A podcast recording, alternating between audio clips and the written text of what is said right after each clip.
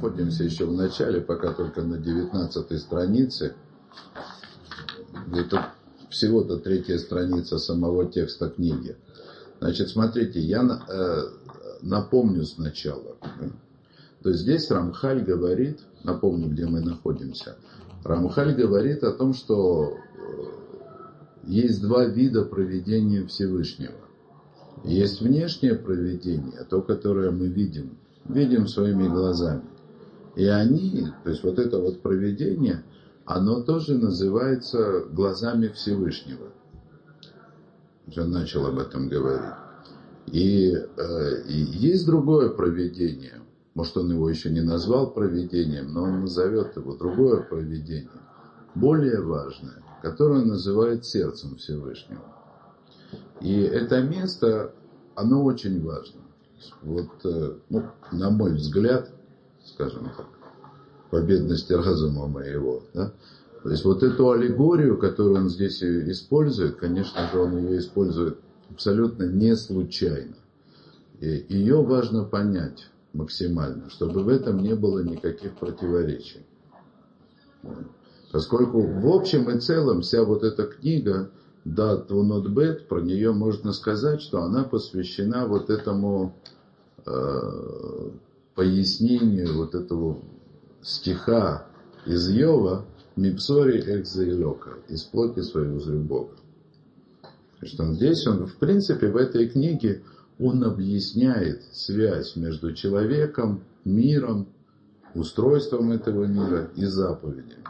Конце концов, он придет и объяснит это, что все это построено как бы по одному лекалу, что в основе всего лежит человеческий образ – и то, что в основе всего лежит человеческий образ, мы видим прежде всего в Торе. Прежде всего в том, что сама Тора, она когда говорит о Всевышнем, употребляет, э, употребляет понятия, которые, казалось бы, Всевышнему никакого отношения не должны иметь. Тора говорит о руках Всевышнего, о глазах Всевышнего, о сердце Всевышнего, даже о ногах Всевышнего. То есть, э, как будто бы Тора говорит о человеке. Понятно же, что это аллегория. И э, этой аллегорией пользуются пророки. Этой аллегорией пользуется Каббала. И если уж Рамхаль начал говорить об этой, то есть не, не просто начал говорить об этой аллегории, а он начал начал использовать эту аллегорию, значит мы должны постараться понять максимально, о чем здесь все-таки речь. И вот, как я напомню, да, то есть как бы главная наша проблема здесь, у меня во всяком случае проблема, что Рамхаль противопоставил две, казалось бы, мало сопоставимые между собой вещи. Вы же понимаете, прежде чем что-то противопоставлять, их нужно как-то сопоставить. То есть он как бы говорит о вещах из разных областей когда он говорит, когда он говорит аллегории. Он говорит, что есть проведение, которое называется глазами Всевышнего, и это проведение внешнее, то, что человек видит глазами в этом мире, одними только глазами. То есть он как бы прыгает от Всевышнего к человеку, ну, то есть от, от аллегорических обозначений э, качеств Всевышнего к конкретным качествам человека. Это одна да? То есть один вид проведения он называет глазами, а второй сердцем. У меня это смущает. Ну, назвал бы одно глазами, другое руками. То есть, во всяком случае, и то, и другое внешнее. Да? Или одно руками, другое сердцем. Там, потому что это, по крайней мере, имеет отношение к одной и той же области человека. Ну, понятно, что человек, он состоит из определенных этажей. Голова – это голова, лицо – это лицо. Да, и, в принципе, если мы будем говорить об образе человека, то лицо, оно само по себе повторяет весь образ человека, который потом мы видим целиком в теле. Да? То есть недаром у человека два глаза, два уха, все, все примерно как руки и ноги. Э,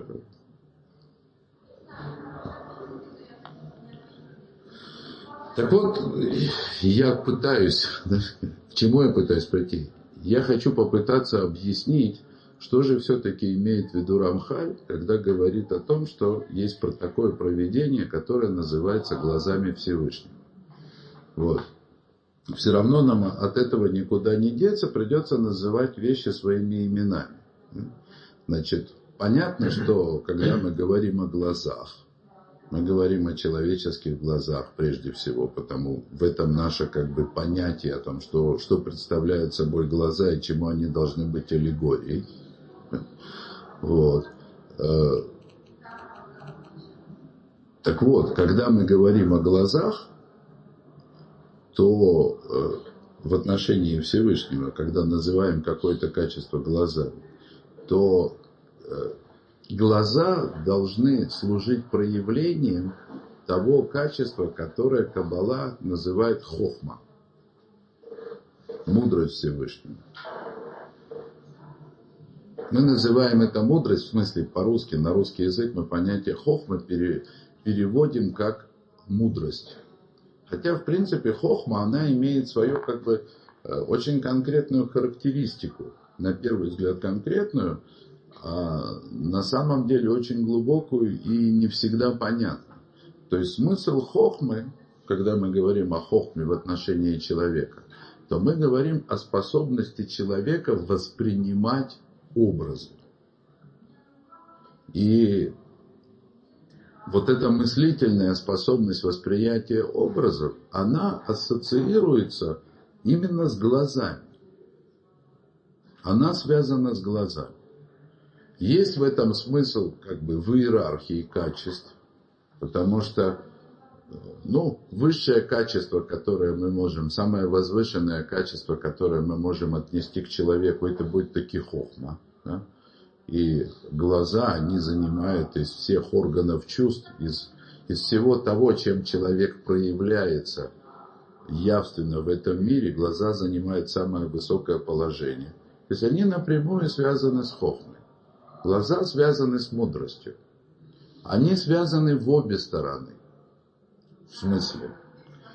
Потому что если мы понимаем хохму, которую мы переводим мудрость, как способность восприятия образа, нет у человека органа чувств, который мог бы сравниться по силе, по способности восприятия образа с глазами. Глаза, естественно, как бы в, в их сочетании, в их связи с мозгом человека, они работают просто как фотоаппарат. То есть глазами человек видит образ, если только его можно увидеть, если свет позволяет, то есть если условия позволяют, то есть человек этот образ хватает сразу весь. И если у него, да, казалось бы, совершенно непосредственно. И хотя, конечно же, восприятие образа связано с какой-то минимальной, скажем так, обработкой этого образа, все это у человека проходит, ну, я бы сказал, на уровне инстинкта, да, то есть совершенно автоматически. То есть так человек, так человек воспринимает, так человек воспринимает общий мир, да, то есть все, что находится вокруг него. Картина, это прежде всего. Картина. Это с одной стороны, с точки зрения восприятия. С другой стороны, ну вот вы мне скажите, где, как не в глазах, мы можем увидеть мудрость человека? Непосредственно. Непосредственно. Самым как бы непосредственным способом. Конечно, по-настоящему мудрость человека, она сокрыта глубоко, под толстой черепной коробкой. Вот так вот ее Всевышний надежно спрятал. И она недоступна.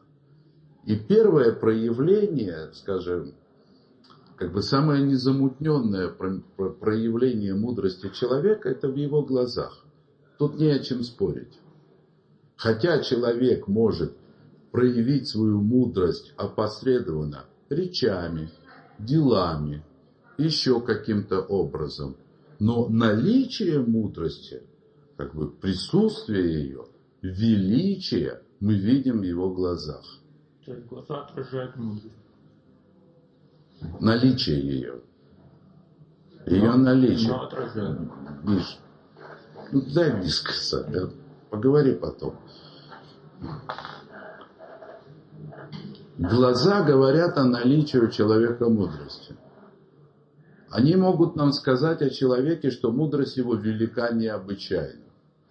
Мы не способны эту мудрость оценить, сравнить ее с чем-то, осязать ее в смысле, осмыслить. Не можем ее конкретизировать, но мы видим, что она есть. Это ее первое проявление. Это ее первое проявление.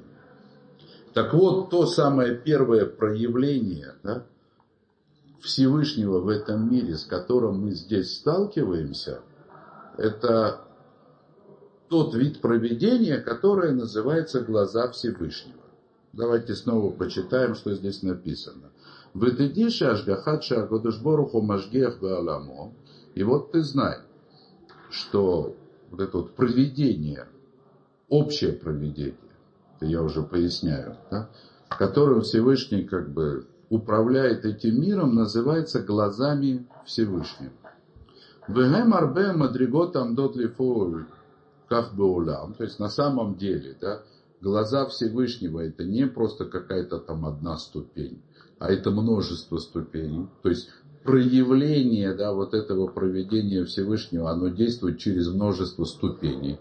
Мир огромный, и э, много в этом мире созданий. Есть неживая природа, простительная, живая, есть человек. Это все мудрость Всевышнего. Есть ангелы, которые этим всем управляют, сферы, есть удаленные силы. Это все мудрость Всевышнего.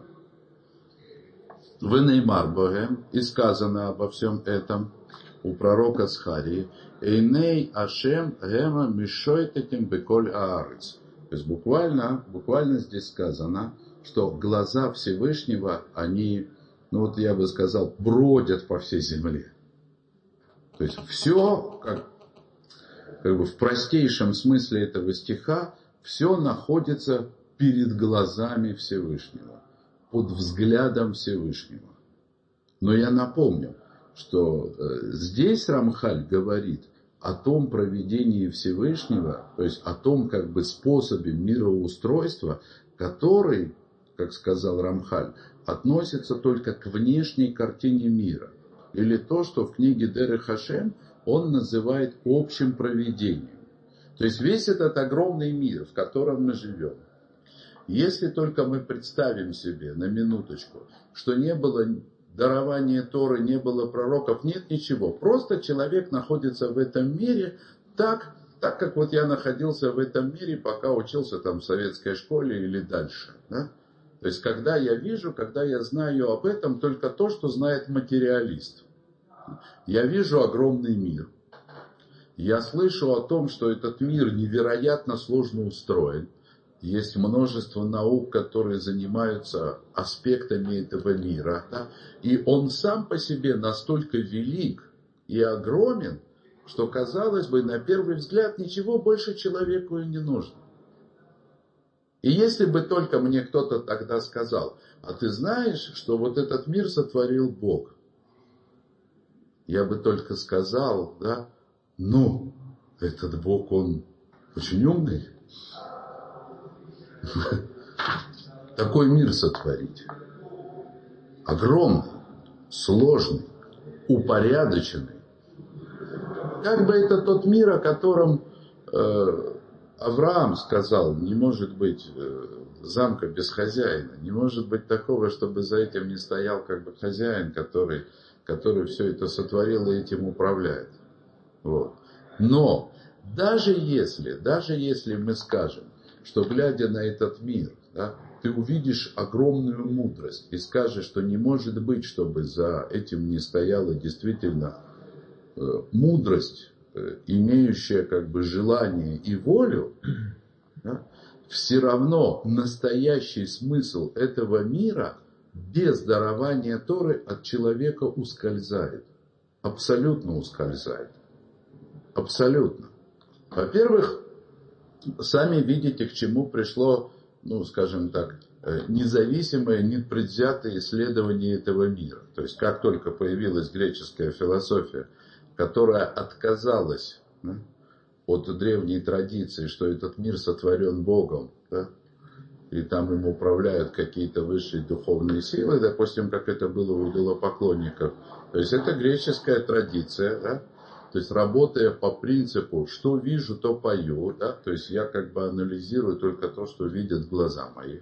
Несмотря на великую мудрость, мудрость, я говорю именно о мудрости, разного рода ученых, которые во многих поколениях этим занимались, то есть эта традиция, она до сегодняшнего дня осталась, и она углубилась только да, в своем представлении, что этот мир существует сам по себе таким, какой он есть. То есть они смогли докоп, докопаться до, до большого взрыва, который произошел миллиарды лет назад, да, вот. Может быть, могут прогнозировать какие-то события, там, крупные космические еще вперед. Докопались до глубин там я уж название не знаю, да, все эти бозоны, да, пуляют, да, потрясающе. Но наука как таковая не приблизилась ни на йоту к тому, чему учит нас Тора. Она так и осталась вовне. Она может сказать, насколько мудро устройство, да, они же так и говорят, ну, я имею в виду безбожники, да, мудрость Вселенной. То есть не зная, к кому как бы прилепить вот это понятие мудрости э, Вселенная, да. Ну, мудрость есть, но на, да, То есть на подсознательном уровне, да, человек, который э, декларирует свое неверие да, в создателя этого мира, он все равно не может обойтись без понятия мудрости. Есть чем заниматься. Есть что учить. Что познавать. Есть, конечно, есть что познавать. Есть логика, есть красота. Прекрасно. Всю жизнь можно заниматься этим. Вечность. Да? Когда-то читал там фантастику про какую-то там расу исследователей. Да? Им только дай что-нибудь исследовать. Да? Они там тысячу лет могут сидеть и исследовать. Да? Исследуют, исследуют, все красивее и красивее. Огромный бесконечный мир. Но он, как Рамхаль утверждает, он только, если взять этот мир как таковой, сам по себе, он только вводит в заблуждение.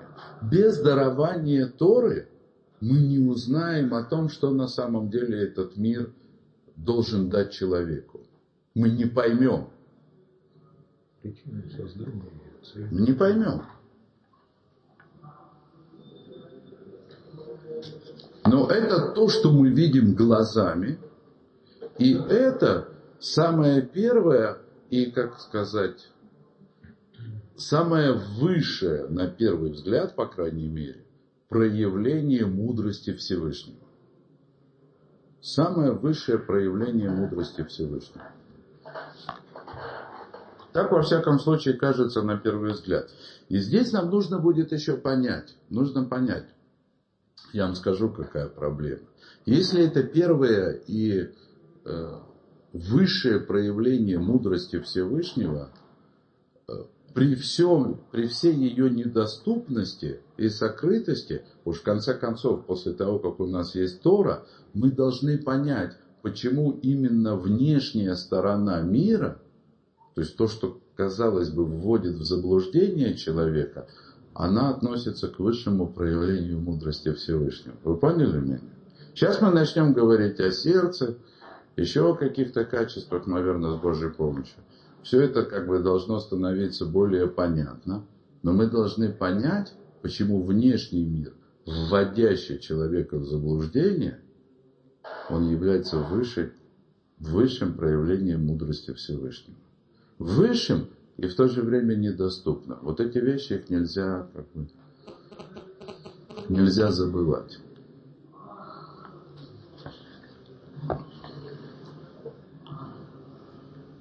О, везе мидгалели адам роеми гаха. То есть это вот то, что открывается человеку, который видит как бы конкретные проявления проведения Всевышнего. То есть что он видит? Внешний мир внешний как бы и для него ну, хотя он сам тоже часть этого мира, и внешний с точки зрения того, что нам уже благодаря Торе известно о замысле Всевышнего. Он внешний этот мир, он еще потому, что это как бы поле, на котором происходит вся человеческая жизнь. Потому что все остальное, дарование Торы, заповеди, свобода выбора, служение, происходит на этом поле. То есть сначала Всевышний сотворил поле. То есть это экран. Задумал, замыслил.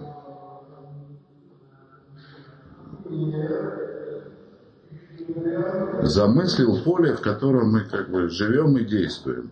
А халеф улифним, однако сердце, оно внутри. То есть мы сейчас как бы будем говорить о неком разуме, который имеет отношение к сердцу.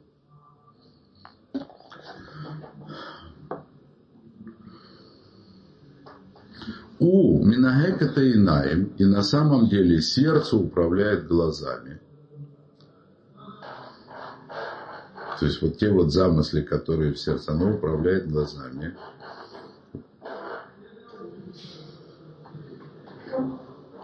Уа кешер шелейна и то есть есть как бы э, есть связь, есть связь между глазами и сердцем. Ваалев эйно нире, вело мусак, ваальзенайма, то есть и э, сердце, сердце это не видно и непостижимо, и о нем говорит Писание, ки Адам ире лейнаем, вашем ире ливавав. Значит, человек видит глазами, а Всевышний видит сердцем. Так объясняет этот стих Рамхаль. Можно было бы понять, человек видит глазами, а Всевышний видит сердца. То есть, как бы, Всевышний заглядывает в самое сердце человека.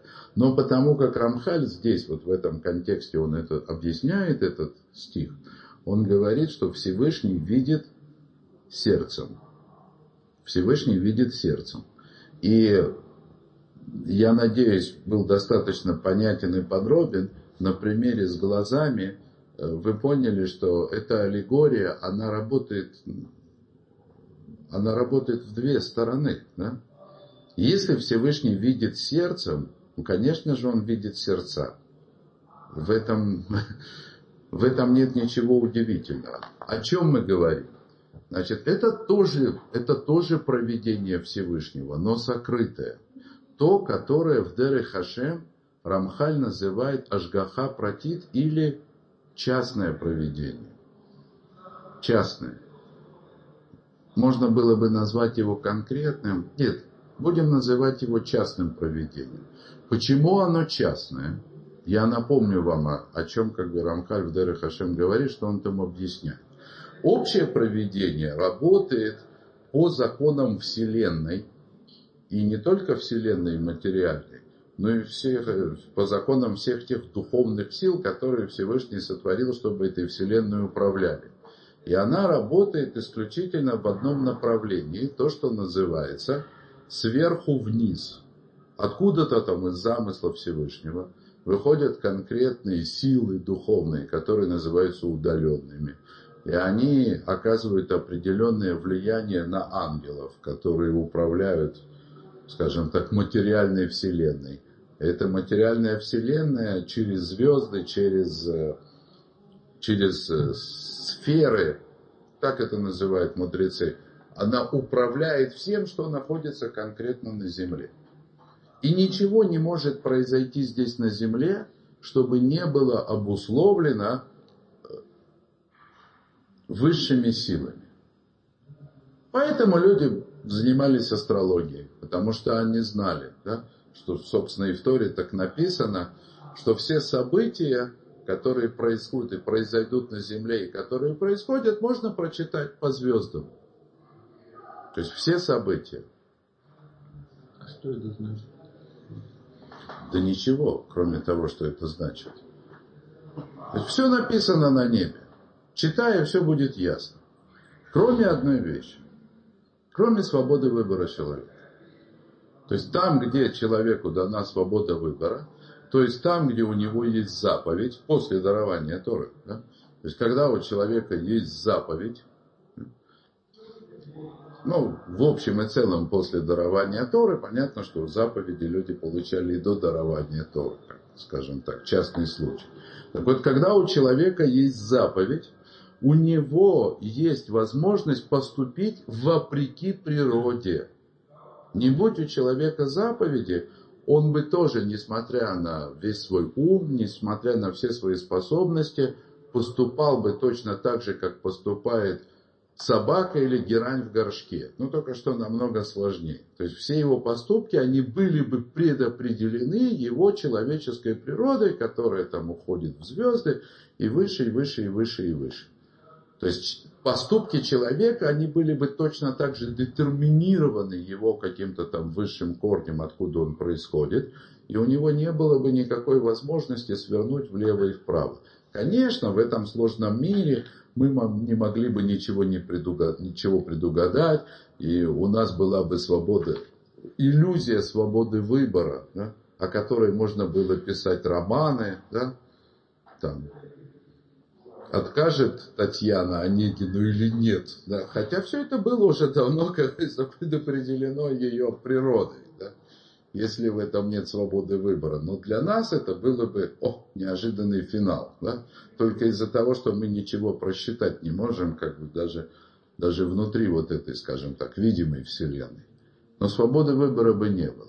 О, когда дана человеку свобода выбора – когда у него есть возможность, когда у него есть заповедь, которая заставляет его поступить против своей природы, вопреки ей в какой-то момент своей жизни, тогда мы понимаем, что вот этой общей системы проведения одних только глаз Всевышнего, которые следят за всем происходящим, за соблюдением всех законов, ну, как бы, как слышно из пророка, этого недостаточно – если Всевышний дал человеку заповедь, если он дал ему свободу выбора с умыслом, значит, у, у этого должна быть своя система управления.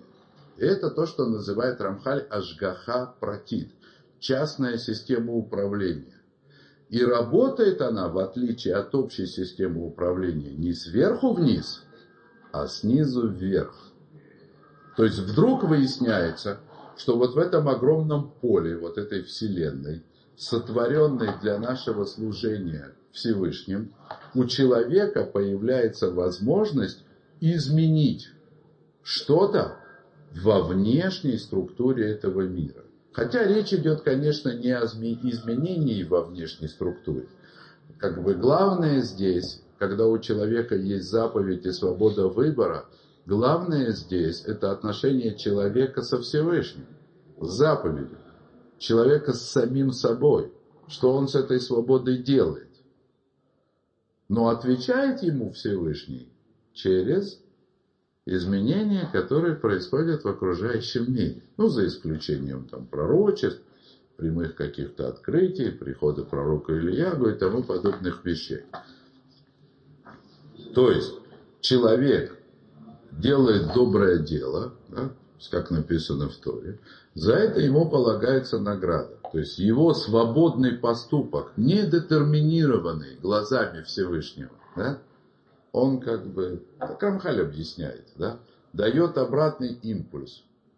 Туда же, в сердце Всевышнего, да, которая, Рамхаль же нельзя сказал, он здесь, да, Ахалефа улифним, у Мангек это инаем, то есть он правит глазами, то есть там внутри, то есть в глубине замысла Всевышнего, в глубине замысла, который сотворил этот мир не для того, чтобы он был как есть, а был полем для испытания человека, да, там находится ожидание, что человек исполнит или не исполнит заповедь Всевышнего.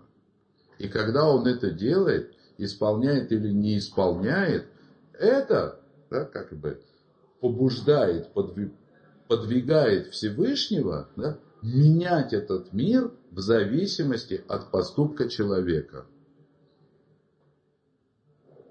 И это как бы вот это правление, которое находится в сердце.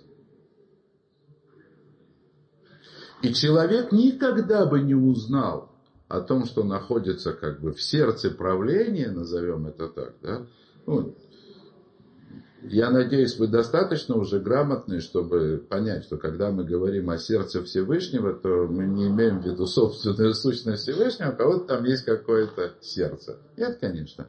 Мы говорим о системах управления, сотворенных, которые сами сотворены. Конечно же, мы об этом говорим.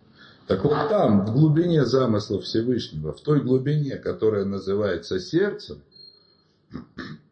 а сердцем она называется, потому что она э, не только в глубине, но и потому что связывает замысел, самый глубокий, который непостижим, с его конкретной реализацией, вы поняли меня, да? Вот. Это, вот это там, где находится сердце человека. Еще, еще несколько, так сказать, слов о мудрости Всевышнего. Поговорим о человеке. Значит, мы сказали так, что на первый взгляд, первое проявление как бы мудрости человека, да, это глаза. Вот мы видим, в глазах мы видим, человек умен или не очень. Да? То есть, что он как бы в этом плане. Вот. И с одной стороны, это проявление впечатляющее, но с другой стороны, это его невозможно детализировать.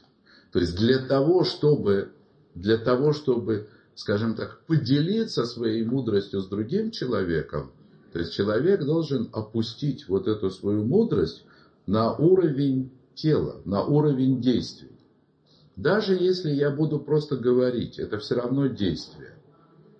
Даже, вот несмотря на то, что род, о котором я говорю, да, находится в голове, но вы же понимаете, что речь она выходит как бы из глубины, да? Может, это высшая форма деятельности человека, слова. Вот. Не как считают дети Исава, да, если хочешь что-нибудь сказать, сделай что-нибудь. Да? Все-таки слова... Это, это все-таки, все-таки слова это высшая форма деятельности человека. Ну и через дела, конечно, человек все проявляет. Но и слова, тем не менее, они остаются формой действия, это разновидность действия. Это относится к действию.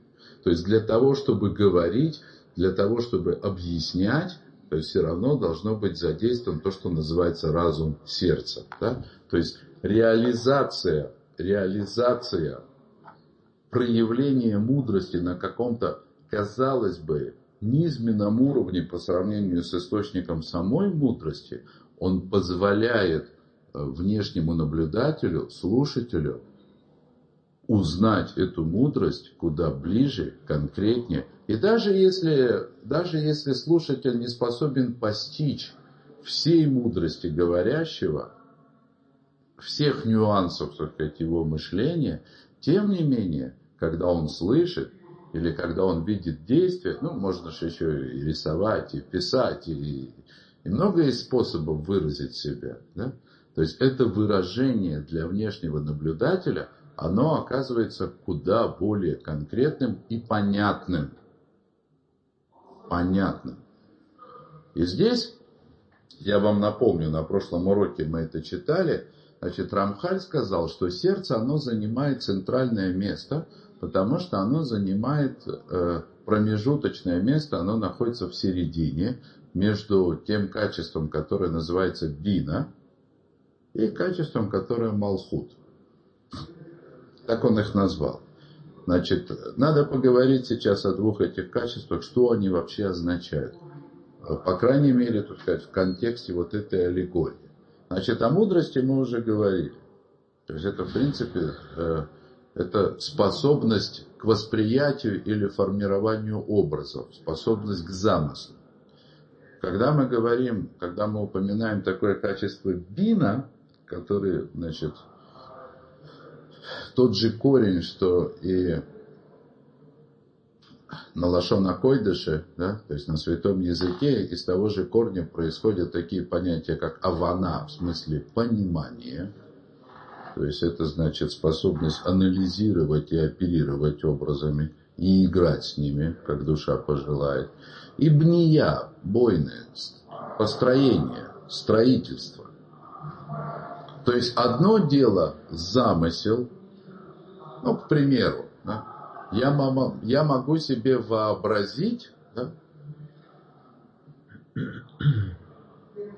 измудриться, да, придумать себе прекрасную жизнь. Дворец, например, да, ну, первое, что в голову приходит, да. Но для того, чтобы реализовать его в действии, мне придется задействовать бину, да.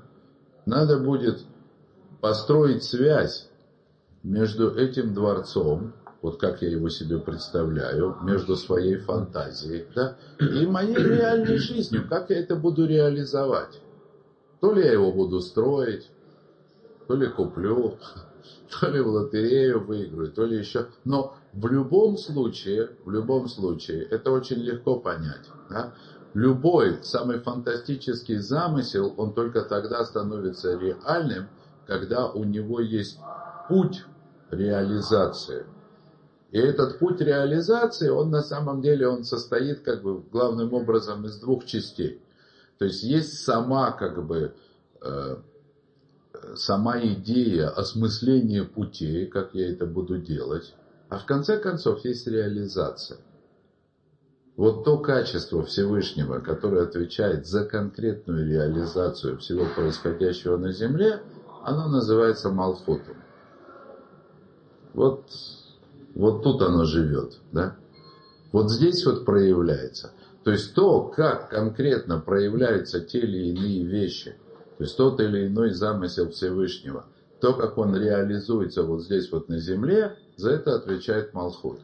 А Бина отвечает за, скажем так, детализацию и разработку того, как будут реализовываться какие-то там замыслы мудрости. Теперь сердце здесь занимает промежуточную вещь, в смысле промежуточное положение, промежуточное место, потому что оно связывает да, как бы планы конкретной реализации с их настоящей реализацией. Это не, не всегда одно и то же.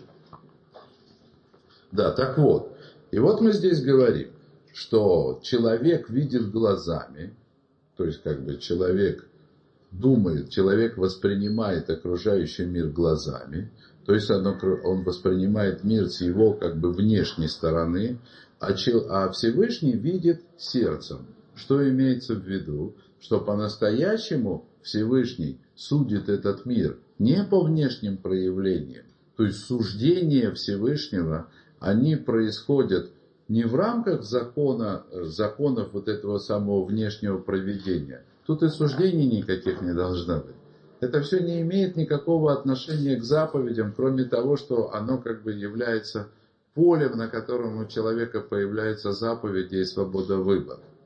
То есть Всевышний судит этот мир и определяет все происходящее в этом мире в зависимости от того, как человек эти заповеди исполняет.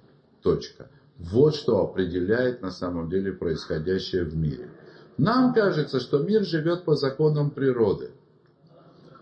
А мир живет по законам Торы, по законам заповедей и свободы выбора. Но мы этого не видим. Понятная идея? Этот человек видит глазами. Я вижу только внешние проявления. Но Всевышний видит сердцем. Вот буквально как человек видит глазами, мы хотим сказать Всевышний, понятно, что Всевышний ничем не ограничен. Но смысл в том, что настоящей причиной всего происходящего является исполнение или неисполнение заповеди человека. Вот это настоящая картина мира, истинная картина мира, как бы сказал бы в глазах Всевышнего, но мы уже назвали это место сердцем. Да?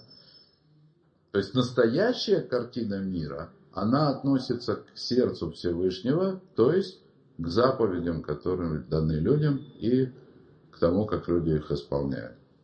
А нам кажется только внешне. Так, еще. Я правильно понял, что не, глаз, не сейчас. Из глаз нельзя вывести сердце. Я не понимаю, что ты говоришь. Но из ты, пожалуйста, не надо объяснять. Теперь самое главное, да? Теперь самое главное, что я хотел сказать сегодня, тоже это очень важно. Все-таки я еще вас не слишком перегрузил. Слишком, но не смертельно. Все хорошо. Теперь смотрите, да, несмотря ни на что, внешний мир, то, с чего мы начали, мы отнесли к высшему проявлению замысла Всевышнего. Это действительно высшее проявление. Ведь заповеди даны, слава Богу, мы о них скажем, Тора дана. Это наше средство для того, чтобы хоть как-то понять происходящее. Я скажу, что, здесь, что это здесь добавляет, видимо, главным образом. Но сначала, почему весь этот мир, он относится именно к мудрости Всевышнего? Потому что этот мир, он и является первым и главным средством реализации величайшего замысла Всевышнего дать человеку возможность приблизиться к нему. Я бы так сказал. Вот смотрите. Мир был сначала сотворен без того, чтобы человечеству была дарована Тора в том или ином виде. Правильно? Были поколения до потопа. Да? Были поколения после потопа. Да, они согрешили. Но они называются грешниками. У них был шанс не быть грешниками? Был. Во всяком случае, теоретически мы обязаны признать, что у людей до дарования Торы был шанс не быть грешниками, в противном случае их бы грешниками не называли. То есть у них была какая-то форма свободы воли, свободы выбора. Значит, теоретически Адам мог бы не грешить. Поколения до потопа могли бы вместо того, чтобы грешить, они могли бы исправить грех Адама. Поколения после потопа до Вавилонской башни могли бы, исп... могли бы исправить грех Адама. Они не исправили, но могли бы. Они мы могли бы не быть грешниками. Значит, даже если мы этого не можем понять, а мы этого не можем понять по большому счету, да? во-первых, потому что это было до дарования Торы, во-вторых, мы Тору-то недостаточно понимаем, чтобы судить так глубоко, да? особенно до ее дарования. Значит, у них был шанс исполнить предназначение свое в этом мире. Значит, сам мир и человек в этом мире находящийся, он мог прийти к постижению Всевышнего в этом мире. Ну, к примеру, как Авраам пришел. Мог? Мог. Это непонятно. Но согласитесь, что это захватывающе. То есть мир, который, мир, который, как нам сейчас Рамхаль говорит, он только как бы скрывает Всевышнего и не позволяет нам понять истинный замысел, заложенный как бы в сотворении этого мира, тем не менее он сотворен таким образом, что мог, мог, будь на то воля человека, мог его подтолкнуть к постижению Всевышнего. И этим как бы теоретически, по крайней мере, мог исполнить предназначение человека. Я добавлю еще кое-что. Вот это качество о сердце, да, где вот то что, мы, то, что мы называем сердцем, то, что Рамхаль называет сердцем, то качество среди сферот, которое называется вот этим именем Тиферис, великолепие. Его другое название Рахамин, милосердие.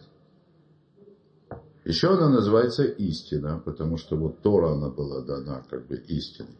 Но оно же называется и милосердие. Почему оно называется милосердие? Если это Тора и это истина, почему же она вдруг называется милосердие? Ну, Тора это ж вроде как суд, истина это правда, да? Где тут милосердие? Где тут милосердие?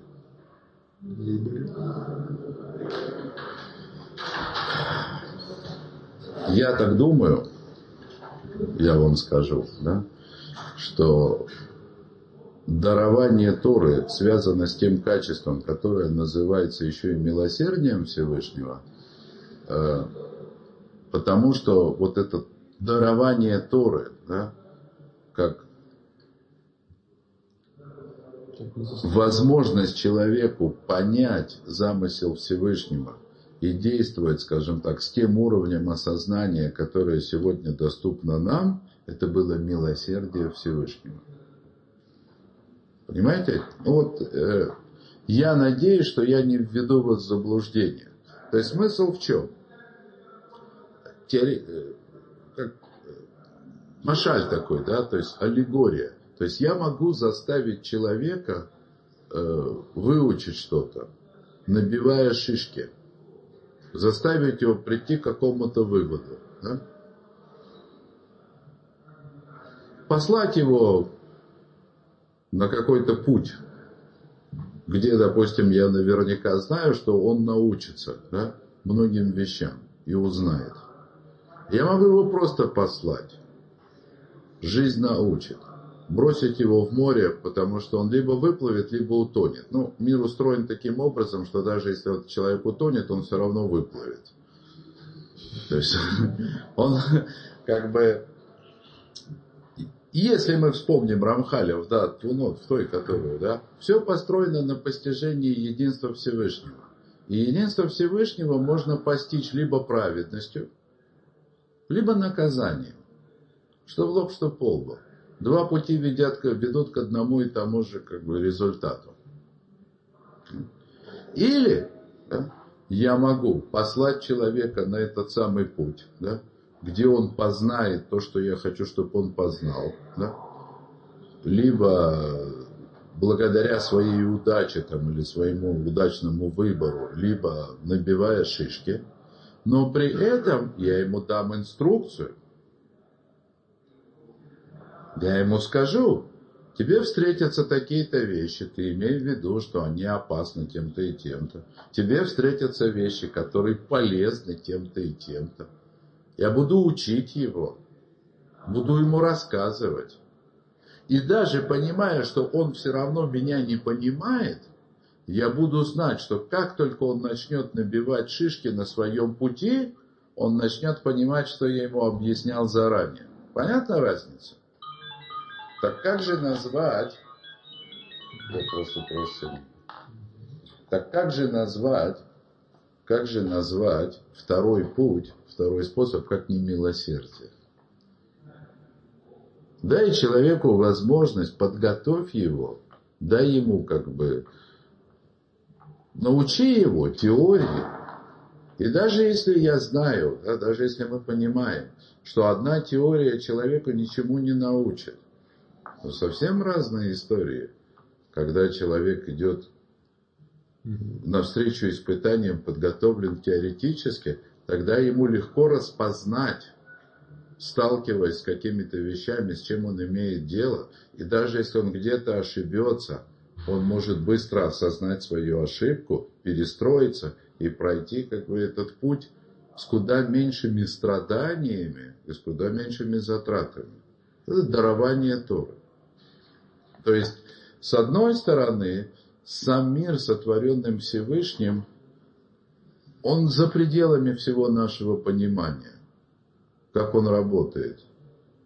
Но, видимо, нам придется признать, что он построен настолько мудро, что он мог бы привести человека к познанию Всевышнего даже вопреки тому, что мы ничего в этом не понимаем. Даже если как бы на наших глазах описанная в Туре, назовем так, история грехопадения человечества, она свидетельствует об обратном. Тем, тем не менее, этот мир – это проявление величайшей непостижимой мудрости Всевышнего. Великой в своей непостижимости и непостижимой в своем величии. Но здесь, в этом мире, то есть вот сотворенным, как бы, так сказать, управляемым глазами Всевышнего, нам дана еще и Тора. И это уже совсем другое дело. Вот после того, как дана Тора, у нас есть возможность построить путь, основанный на понимании того, что Всевышний хочет от нас в этом мире и как Он им управляет. Мы уже не должны восхищаться величием Вселенной и тыкаться во все стороны, как слепые котята, набивая шишки. Мы можем проложить разумный путь к тому, чтобы достичь как бы той цели, достижения которой нам все равно не избежать. Адам хошев ширает кудушборуху вашгахато эйна эля бейнайма нискарим. То есть человек думает, по-простому, что Всевышний управляет этим миром только глазами. Только через законы природы, так кажется человеку. Ветер подул, огонь загорелся, все, что поджигатели там, неважно, да. То есть на что человек реагирует? На внешние раздражители, на то, что он видит, да. То есть ищет способы решения э, человеческие. Если дует, значит надо закрыть окно, да, значит, если горит огонь, надо залить его водой. И все, как бы, больше ничего в этом мире нет. ולכן כשרואה אדם מה שמגיע מן העיניים האלה, הוא יחשוב שכבר הגיע לתכלית ההנהגה. Поэтому человек по-простому, когда он видит то, что приходит от глаз Всевышнего, да, ему может показаться, точнее не может показаться, а скорее так, он, так ему и кажется. Так ему и кажется, что он понял, как Всевышний управляет этим миром. Человек живет, человек же все объясняет, он же как бы строит всегда разумную картину мира. И так как он ее может построить. Но вот та разумная картина мира, которую он может построить, глядя только на его внешние проявления, она обязательно введет его в заблуждение. Обязательно. Потому что внешняя картина мира оставляет замысел непостижимым. А хаймет и да, тем не менее, истина не такова, в смысле, не то, что человек видит извне. Кираят вашгаха бо из барахшмо аикарит гуалидея ливав. Потому что на самом деле главное видение Всевышнего, главное проведение сердцем, то есть частным проведением. Всевышний смотрит на то, как человек проявляет свободу воли и исполняет заповеди. Вот он на что смотрит. И то, что происходит в мире, зависит от этого. Вура ята махшава, то есть это такое видение, видение мыслью, подобно тому, как человек видит глазами. И вот это вот видение, которое на самом деле главное, оно сокрыто, и поэтому истинное, истинный смысл правления Всевышнего этим миром непостижим. Исходя из внешних проявлений. Понятно? Непостижим. То есть невозможно понять. Рака Тойрак Муши Биарти, только Тара. И Тора Темет Бавурзе, поэтому она называется Торой истины. Мипне ята нимшехет мимнакома зе нискар, в силу того, что она происходит. Да? Вот эта форма, которая называется Тора, то, что Всевышний дал через Маше, она происходит из, из того качества, которое называется сердцем Всевышнего и истиной. И она говорит о том, что на самом деле происходит.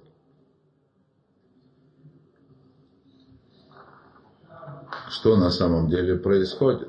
Слушай заповеди Всевышнего, и будет хорошо.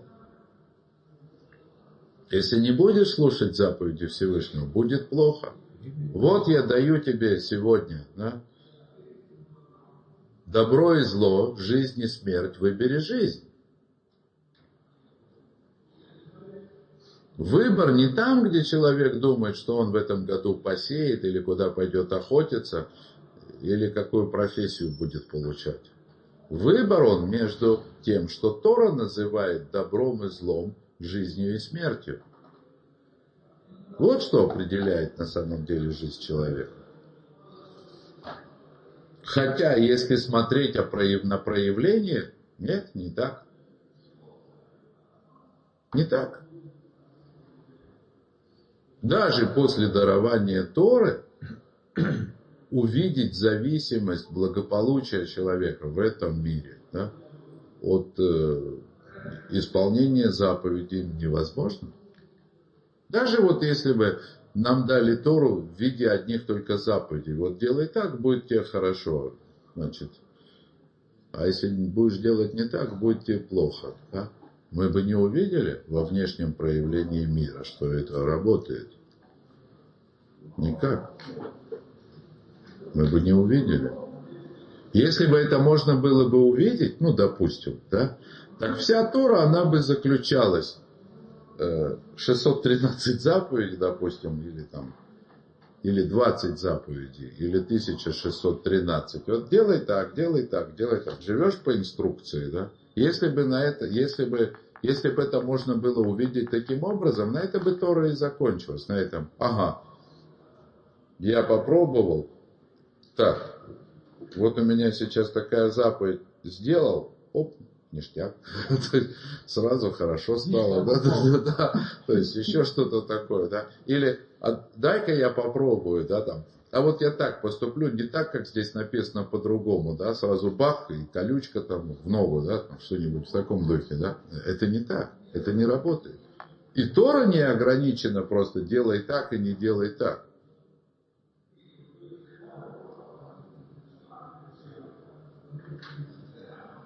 То есть общее определение того, как работает проведение Всевышнего, это одно, а его как бы уже детальная конкретизация для того, чтобы это на самом деле можно было различить в окружающем мире, это что-то совсем другое.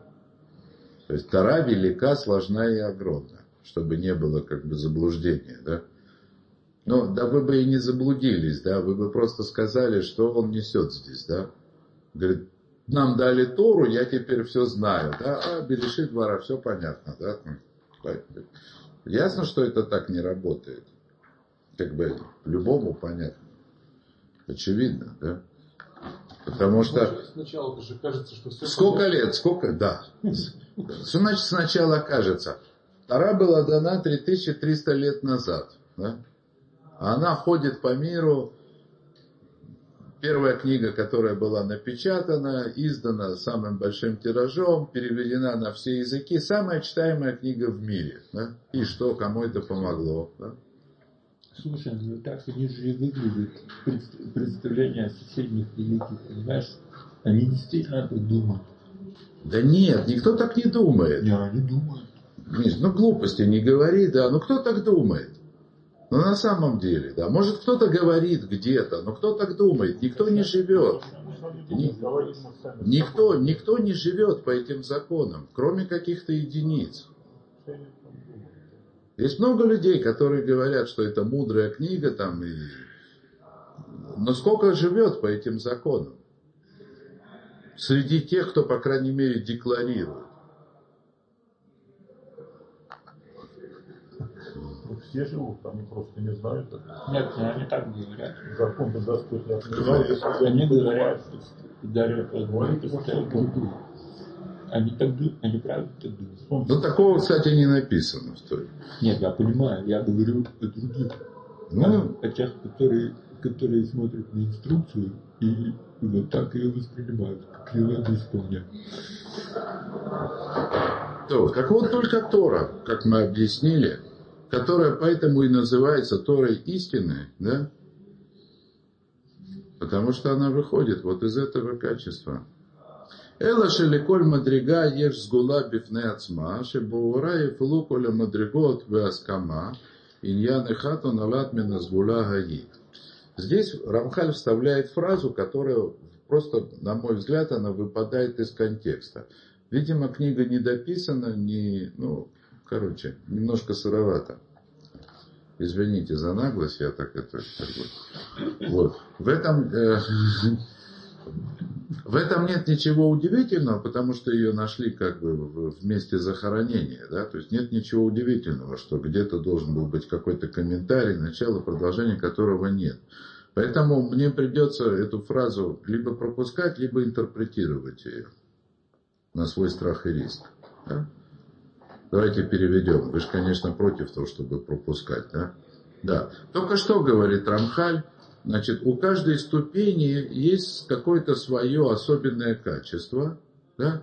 ради которого, так сказать, все ступени действуют в полном согласии с этим явлением, которое рождается вот из этого особенного качества. Вообще такая, на первый взгляд, абракадабра. И как, ну, кому-то понятно, значит, кто имеет историю как бы изучения. О чем мы говорим? Конечно же, качеств, даже самых основных качеств проявления Всевышнего в этом мире, их немножко больше, чем те, которые мы уже успели упомянуть. Я имею в виду в контексте здесь.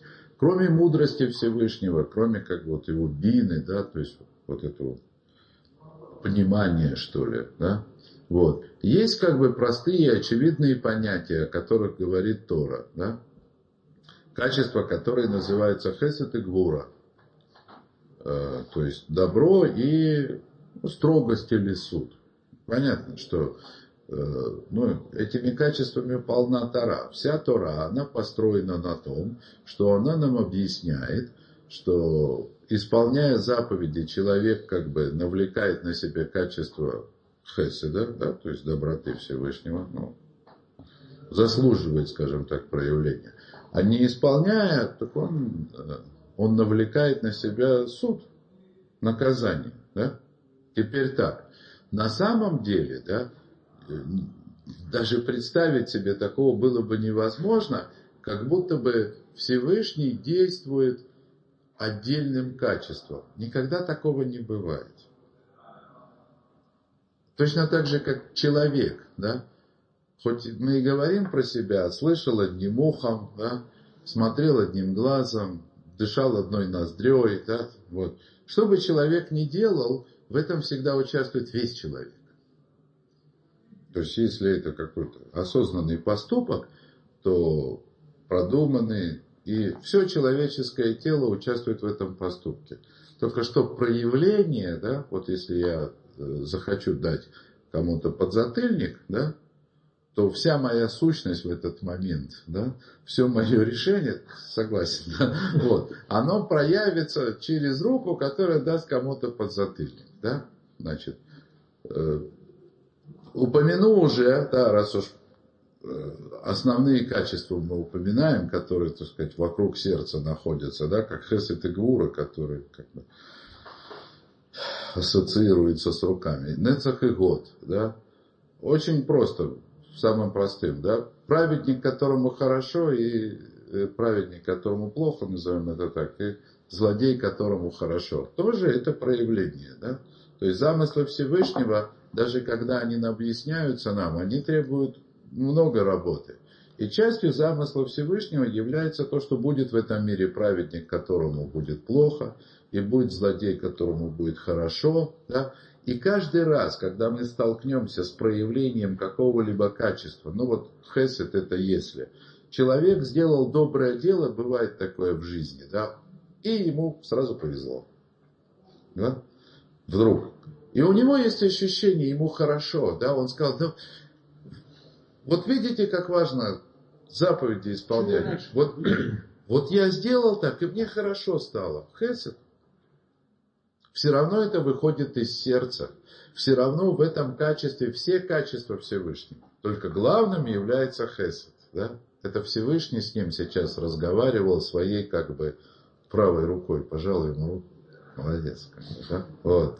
Или наоборот, да, то человек там совершил преступление и подзатыльник да, левой рукой. Да? Опять это весь Всевышний. Опять это все идет из сердца. То есть опять это все идет согласно видению Всевышнего места человека в этом мире. И даже когда происходит наоборот, да, когда человек делает что-то хорошее, а вместо этого получает поглаживание правой ногой, да, пинка получил, да, сделал вот правильно, если это действительно крепкий человек, поступил хорошо, и пинок от жизни, да. Так вот, об этом говорит Рамхаль. Да? Да? У каждой ступени у нее свое как бы свойство. Ну, то есть, каждая... Мы поэтому и называем их ступень... Рамхаль их называет ступенями, а мы называем качествами. Ведь мы судим о проявлениях Всевышнего через окружающий нас мир по тому, как мы это воспринимаем. Да? То есть, если человек получает добро в награду за доброе дело, мы называем это хеседом. Если получает наказание за,